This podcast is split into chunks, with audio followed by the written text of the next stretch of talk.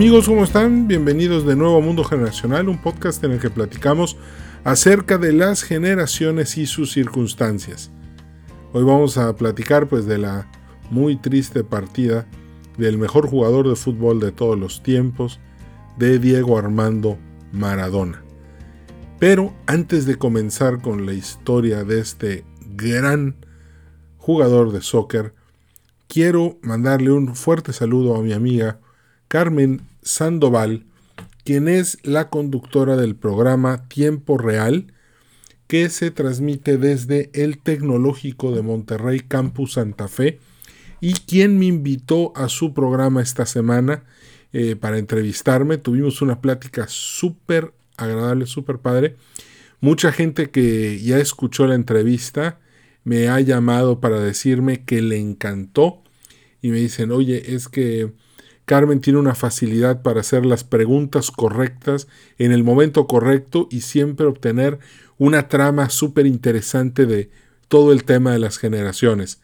Entonces, este, fueron muchas las personas que me retroalimentaron de manera positiva y por eso, Carmen, te mando un muy fuerte y caluroso abrazo y te agradezco muchísimo que me hayas invitado a tu programa a platicar del tema generacional.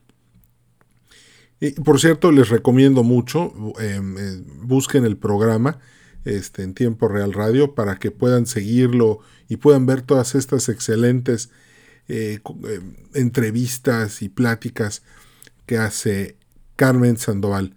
Ella es una coach certificada, este, tiene es ingeniera en sistemas, tiene, es, es increíble, que de verdad les recomiendo conocerla Em, ver su programa y, seguirla en redes sociales. Bueno, pues ahora comenzamos con Diego Armando Maradona. De entrada, Diego Armando Maradona nació el 30 de octubre de 1960 en Argentina. En México, 1960 es el primer año en el que la generación X empieza a nacer.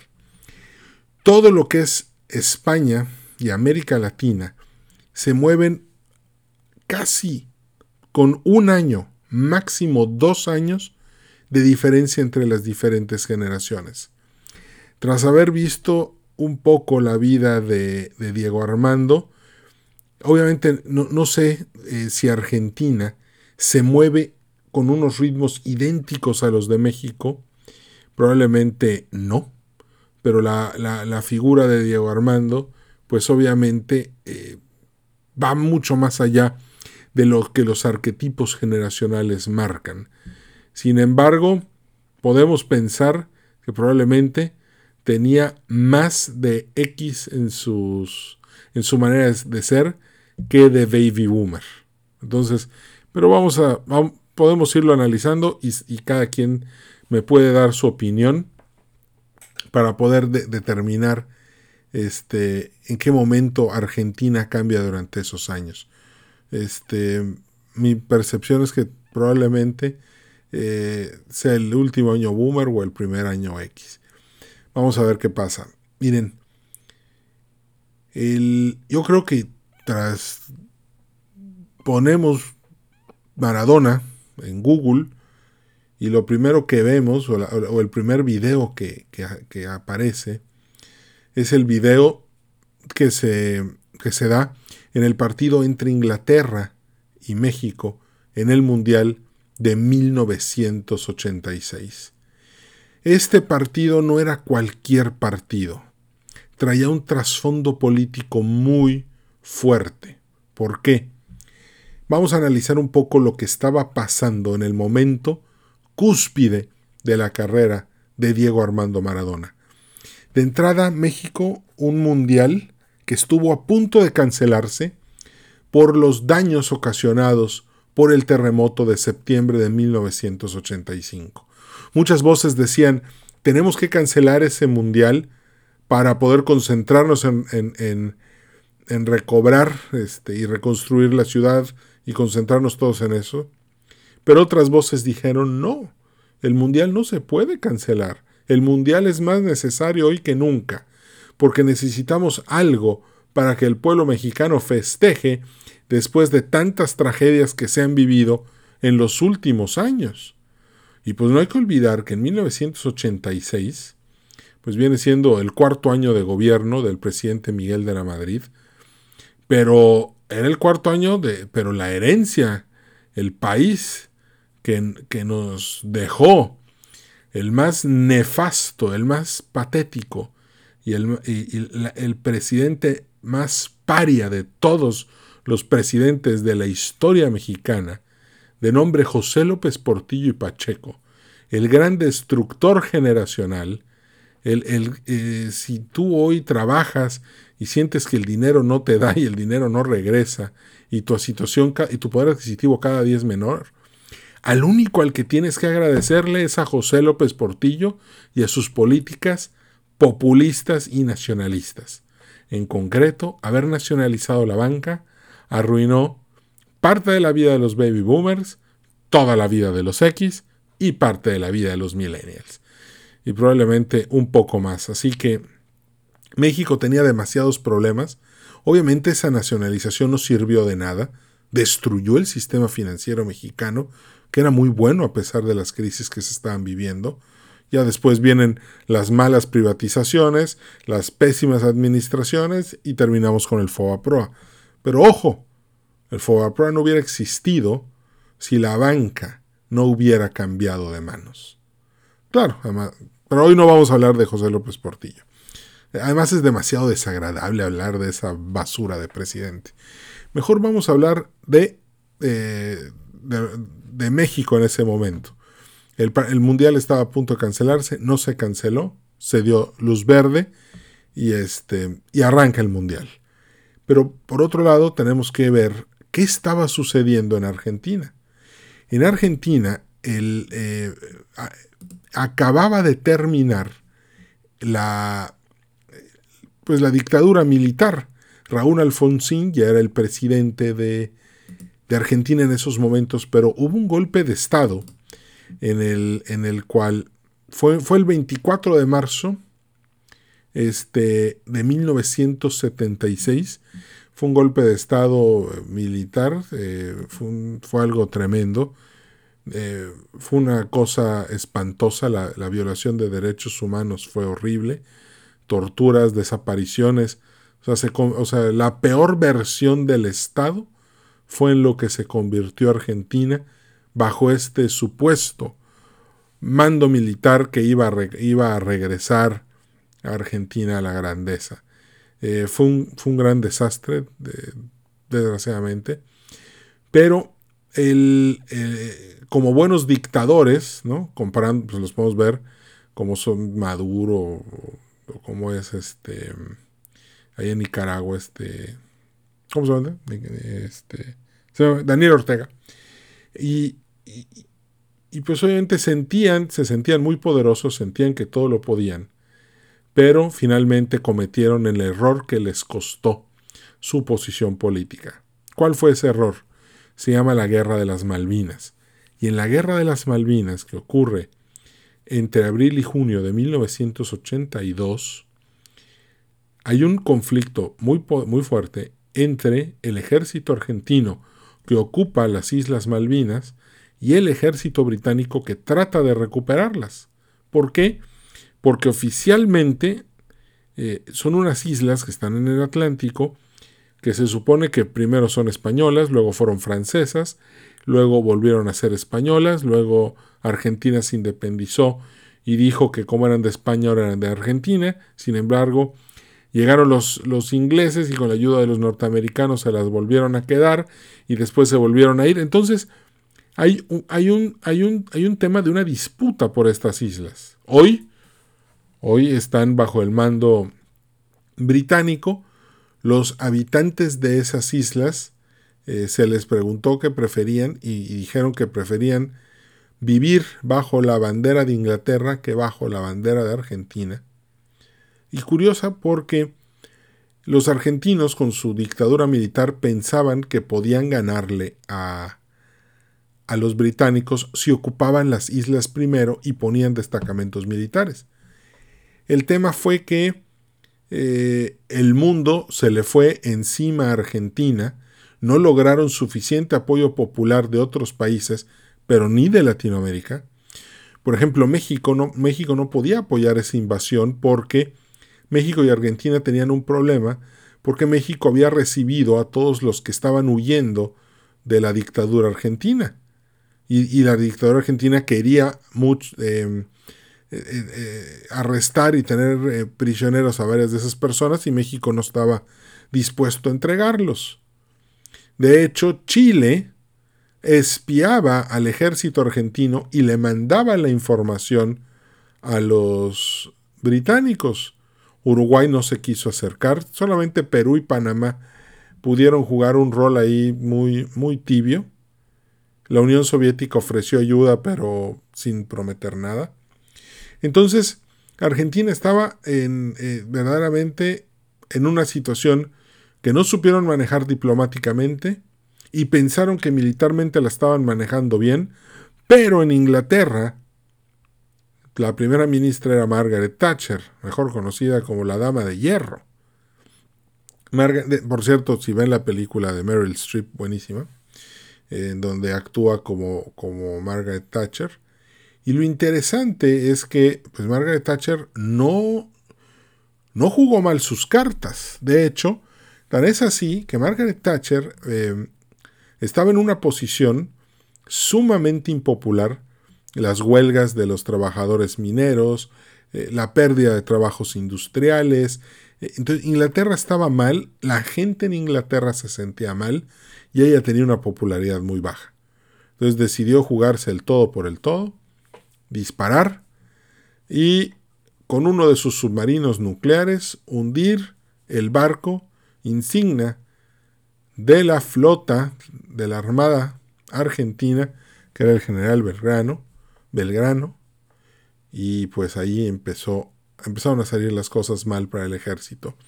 De Argentina, que al final, con una con 900 hombres a la defensiva, tuvo que rendirse ante una maniobra militar de los británicos que fue excelsa, excelente, porque en realidad los británicos dieron ese golpe con lo último de fuerzas que le quedaron, ya que los ataques de los aviones de la Fuerza Argentina causaron bastantes bajas y bastante daño a las líneas de suministro que estaban por llegar a la zona del conflicto, que les iba a servir a las tropas este, ya, ya, desembarcar y poder tener parque para atacar. Pero perdieron un barco lleno de suministros y, muchos pensaron que nos retiramos, pero la idea, la orden fue no, sigan adelante. Los ingleses llegaron con los zapatos rotos a la, a la capital de las Malvinas y finalmente recuperaron las islas. Esto para los argentinos fue un golpe muy fuerte. Argentina literalmente quedó humillada en ese conflicto. Pero algo bueno salió de todo. Y ese bueno fue que la junta militar, la dictadura acabó y llegó Alfonso eh, y llegó el nuevo presidente, hubieron elecciones, Llegó Raúl Alfonsín a la, presidencia y ya no tuvimos este, pues ya se acabó toda, toda esta persecución tan espantosa y eso le dio un respiro a los argentinos para que pudieran volver a, pues a recuperar sus libertades, su paz, su libertad de expresión y todo lo que implica ser un, em, pues un ciudadano libre. Em, y aquí viene lo interesante porque esto fue en el 82.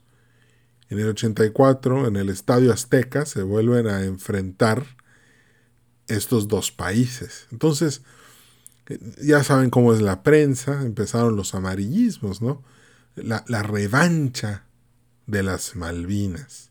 Y bueno, eh, en un partido anterior, fíjense, en México 86, aquí tengo el dato, el primer partido que se jugó, que Argentina jugó fue contra Corea del Sur, luego fue contra Italia, y este, y curioso porque en, uno de los partidos previos hubo un gol que se anuló, que se le anuló a, Maradona, porque supuestamente lo había metido con la mano y, resultó que pues, pues, no era verdad porque en el eh, porque no lo metió bien el gol. Curioso porque después en este partido contra Inglaterra literalmente nació la mano de Dios porque él metió un gol pues con la mano.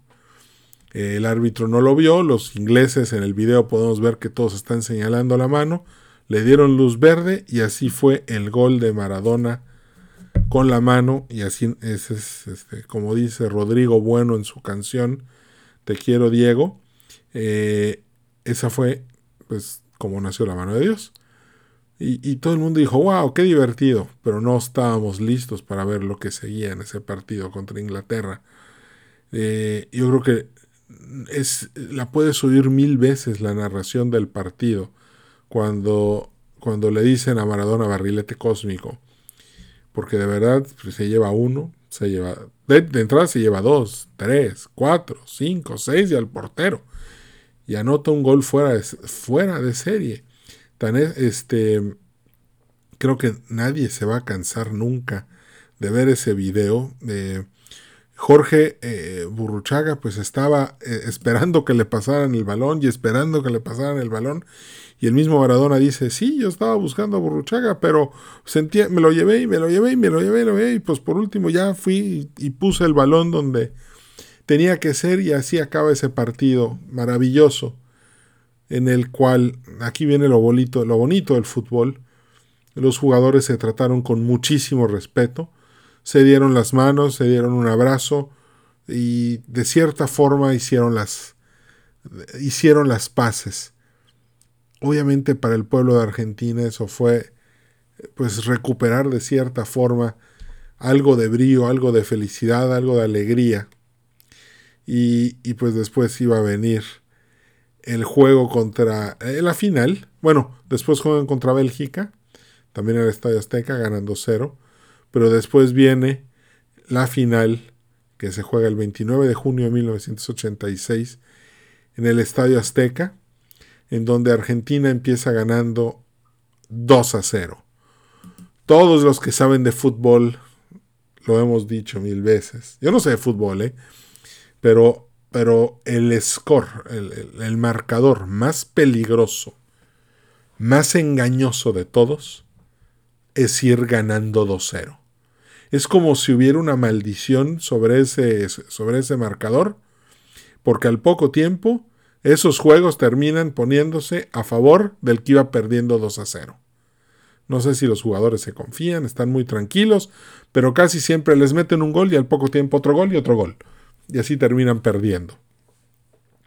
Bueno, esa vez iban ganando 2 a 0 los argentinos se han de haber relajado un poco. Ojo, el fútbol alemán es un, es un, es un, es un fútbol de precisión.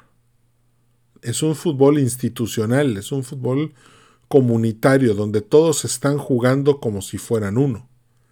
En cambio, el fútbol latinoamericano, el juego bonito de Brasil, es un fútbol individualista, es un fútbol creativo. Es un fútbol donde se puede, em, se puede ser creativo, innovar, inventar, eh, crear jugadas a partir de, las, de ciertas oportunidades. Y este contraste, que ni uno es mejor o superior al otro, yo si fuera director técnico, probablemente le apostaría más a un juego estilo los alemanes, eh, los holandeses, buscando más mucha sincronización entre los jugadores que a un juego de, innovación y de que a veces este, no sepamos qué esté pasando. Yo creo que a México le vendría bien una buena dosis de fútbol alemán. Este, pero bueno, la República Federal de Alemania, en ese entonces todavía había muro de Berlín, eh, empata el partido y ojo, porque ya quedamos que cuando se empatan esos partidos se pierden, pero al final Maradona llega, marca el 3 a 2 y, finalmente Argentina se corona campeona del mundo de México 86. Qué bueno que nos cancelaron ese mundial, qué bueno que se siguió adelante. Era una época muy dolorosa para México, muy dolorosa para Argentina, pero creo que gracias a ese mundial y gracias a Diego Armando Maradona, nos pudimos llevar un muy buen sabor de boca de lo que vivimos en esos años. Yo creo que para muchos mexicanos pues, el gol de Negrete es algo espectacular, ¿verdad? O, el anuncio de Carta Blanca también, o este, y un momento, pues, para que sea que en unos cálculos, yo en el 86 pues tenía que 11 años, nunca había experimentado un dolor tan fuerte. Era un niño de 11 años, pero nunca había experimentado un dolor tan fuerte como el dolor de ver a México eliminado ante Alemania en el estadio del Tecnológico de Monterrey. ¡Ah, cómo dolió! Yo esperaba que, esperaba ya, eh, un milagro que se pudiera ganar, pero pues, pues terminó muy mal ese partido. Aún así, es el mejor desempeño que ha tenido México en un mundial con Bora Milutinovic. Este, pero pues la, la, fiesta, la historia y lo más bonito de todo, pues lo dio, se lo dio a Argentina y fue al mundo y fue gracias a Diego Armando Maradona. Vamos a volver a lo político, vamos a volver a Argentina. Mucha gente, vamos, vamos a volver a las generaciones. Mucha gente en las calles en, en Argentina salió a celebrar. Salió a celebrar sin miedo, porque ya no estaba la dictadura, ahora estaba Raúl Alfonsín. Salieron y ojo porque en 1986 todo Latinoamérica ya había salido de este tortuoso camino del despertar individual. Acuérdense que ya lo hemos dicho muchas veces en este podcast cuando hablamos de temas teóricos, este despertar individual en Latinoamérica se vivió de una manera violenta, fuerte, los jóvenes se rebelaron de, muy, de una manera muy poderosa, por eso pienso que Diego Armando es, es, es X, porque él ya no le toca participar en estos movimientos políticos, este, aunque haya hecho eh, opiniones después, pero yo lo considero él un pragmático, un individualista, demasiado individualista. Parecería que eh, era el equipo de Maradona, eh, en lugar de decir el Nápoles, el Barça o el, o, las cebollitas, o siempre él era decir, la figura central. Tan es así que en, e, que en, ese juego de la final, tres alemanes estaban todo el tiempo alrededor de Maradona para que, para que no, para tratar de nulificar su capacidad. Ojo, estaban, ya había acabado el despertar. Entonces ya había eh, una decadencia, se estaba viviendo ya una decadencia social, y en una decadencia social se, se, vive un individualismo cada vez más fuerte. Y Maradona es, cuaja perfectamente en este tiempo, porque es el jugador de equipo que brilla con luz propia, que entrena, que trabaja, que se esfuerza y que solo logra salir adelante. La canción de Rodrigo lo dice, este, luchó, se enfrentó a la adversidad, salió adelante. Por cierto, Rodrigo Bueno, nada más, eh, fue, es el que canta esta canción de La mano de Dios. Y la canción la compuso Alejandro Romero. Y bueno, Rodrigo ya no está entre nosotros, falleció en un accidente automovilístico en el año 2000, pocas semanas después de haber lanzado la canción de La mano de Dios, que por cierto la ponen en todos los antros, como a las... Bueno, ahorita ya no, ¿verdad? Pero antes a esa hora la ponían. Y entonces aquí viene bien interesante, eh, estamos en un despertar individual, violento, trágico, que se convierte en una dictadura militar, que hay mucho derramamiento de sangre, tortura, violación de derechos humanos, Gracias al conflicto de las Malvinas con Inglaterra, cae esta dictadura. Hay un, hay un dolor profundo, la, la, sociedad argentina duda de sí misma. Sin embargo, en el 86 ganan el campeonato mundial y la gente puede recuperar esta paz, esta confianza y esta alegría de que pueden lograr hacer muchas cosas y pueden salir adelante. Diego, este le toca Y bueno, después ya vienen en los noventas una etapa un poco sin sabores de, su vida. Desgraciadamente eh, empezó a consumir drogas y esto pues sabemos que le hizo este le hizo mucho daño. Acabó, eh, le empezó a tener multas, lo empezaron a suspender, empezaba a entrenar para regresar. Yo creo que todavía en Italia 90 vimos mucho de Diego Armando Maradona, pero ya no, a partir de ahí no, ya, no, desgraciadamente ya no volvió a ser lo mismo de antes. Y ojo, volvemos al tema generacional, su individualismo, esto, e, e, e, esto tan común de una sociedad individualista, es que cuando una persona persigue su sueño, sin importarle nada de lo que está a su alrededor, para él triunfar siguiendo y haciendo lo que tiene que hacer y lo que más le gusta, lejos de perjudicar esa sociedad, la inspira. Es como Bobby Fischer. Millones de personas empezaron a jugar ajedrez gracias a sus éxitos. Es como el boxeo. Millones de, fanáticos vieron a, millones de personas se volvieron fanáticos de boxeo porque vieron a Mohamed Ali, porque vieron a Julio César Chávez, porque vieron a Juan Manuel Márquez, a Pipino Cuevas, a la chiquita González, a Mike Tyson.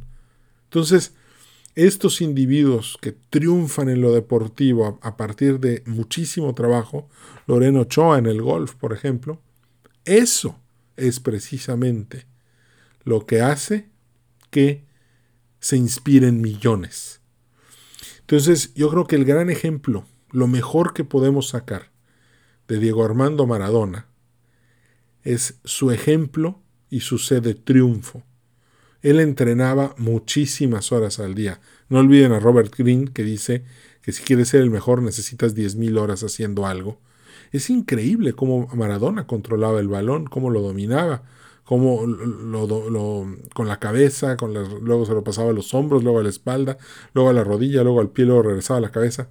Eso era producto de horas y horas y horas de trabajo. ¿Y qué nos, está qué nos estaba qué nos, di, qué nos enseñó Maradona con su ejemplo?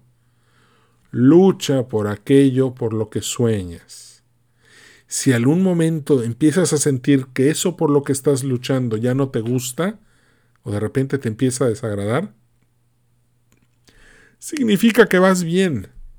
Significa que tienes que convertir tu entusiasmo en voluntad y después convertir tu voluntad en hábitos. Hábitos que te lleven a ser el mejor en aquello en lo que estás soñando que quieres ser el mejor si alguno de la religión de Maradona me está escuchando, este, creo que ese es el espíritu de Diego Armando Maradona. Verlo en su plenitud, viendo, viendo logrando su sueño de, de jugar un mundial, de levantar la copa, y gracias a ese esfuerzo, haber inspirado a millones de niños jóvenes a hacer deporte, a superarse, a querer jugar fútbol, este, y eso es lo que más vale. Ese es su legado, esa es su historia, y eso es lo que Diego Armando Maradona nos dejó en sus 60 años de vida. La verdad es triste, sí, la verdad siempre va a ser triste. Creo que había Maradona para mucho rato ya. La entrevista que le hizo Chespirito es muy padre, está en YouTube este, cuando canta la canción de Te quiero Diego, padrísimo con sus dos hijas. Entonces, creo que nos dejó muchos momentos muy gratos, pero lo más importante es que nos enseñó que sí es posible perseguir nuestros sueños y alcanzarlos sin importar qué tan alto sea, si estás dispuesto a sacrificarte y a luchar por ellos. Muy bien, pues eh, gracias por haber sintonizado el programa. Me da mucho gusto saludarte. Nos vamos a ver muy pronto en el siguiente episodio. Eh, este, este episodio fue patrocinado por ticketopolis.com. Si estás planeando hacer un evento, acércate a Ticketopolis. Búscanos, te, va a encantar lo que podemos hacer por ti y tu evento. Y también fue patrocinado por Saxon de Yucatán. Si te interesa eh, abrir una tienda o quieres este, ponerle exhibidores y ponerle mamparas y carritos de compras, todo eso lo puedes hacer con nosotros. Búscanos www.saxondeyucatán.com para que puedas ponerte a trabajar con este rápidamente con los mejores diseños de muebles para tu nuevo negocio. Me dio mucho gusto saludarte, que estés muy bien, te mando un abrazo y nos vemos en el próximo episodio. Hasta la vista, chao.